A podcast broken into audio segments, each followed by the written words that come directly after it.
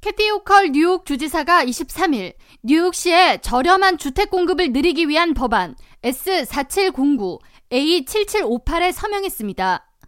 해당 법안의 정식 명칭은 Affordable Housing Rehabilitation Program으로 다가구 주택이 집 개조를 할 경우 최대 20년의 세금 공제 혜택을 제공하는 내용을 골자로 합니다.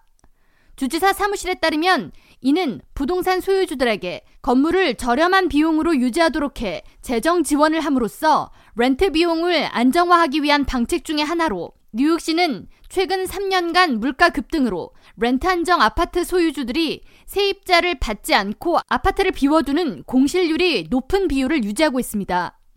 뉴욕시 독립예산국의 자료에 따르면 지난해 기준 시에 등록된 렌트 한정 아파트 86만 3,233개 중 4만 2천여 개의 아파트가 비어 있는 것으로 나타났으며 이 중 2021년부터 2022년까지 2년 연속으로 비어 있는 아파트도 13,362개나 되는 것으로 파악됐습니다.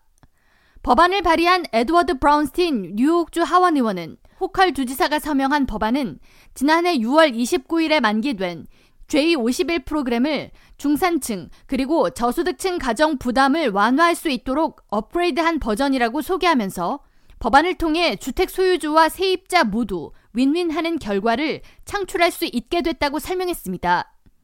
이어 퀸즈 지역에 다수 분포하는 콘도나 코앞 등의 협동조합들이 이 프로그램을 통해 비용 절감을 이룰 수 있을 것으로 예상되는 바 지역 렌트비 안정에 기여할 것으로 기대한다고 덧붙였습니다. 에릭 아담스 시장은 성명을 통해 뉴욕시에 저렴한 주택 공급을 늘리는 데 기여할 이번 법안의 주지사 서명에 박수를 보낸다고 전하며 뉴욕시 근로자들이 합리적인 비용으로 거주 공간을 마련할 수 있도록 뉴욕시 주택 공급 활성화 정책을 이어갈 것이라고 덧붙였습니다.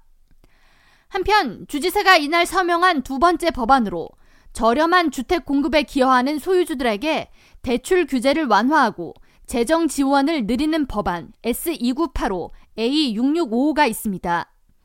이 법안에는 주택의 지속 가능성 그리고 환경 개선에 기여하는 주택의 경우 더 많은 대출을 제공하는 내용도 포함하고 있습니다. 캐티 오컬 주지사는 뉴욕주와 시는 주택 부족 문제를 해결하기 위해 공급을 늘리는 데 전념하고 있다고 강조하면서 모든 뉴욕 주민이 안전하고 안정적으로 살 수 있는 거주 공간을 확보할 수 있도록 입법 활동을 장려하고 해결책 모색을 이어가겠다고 전했습니다. K라디오 전영숙입니다.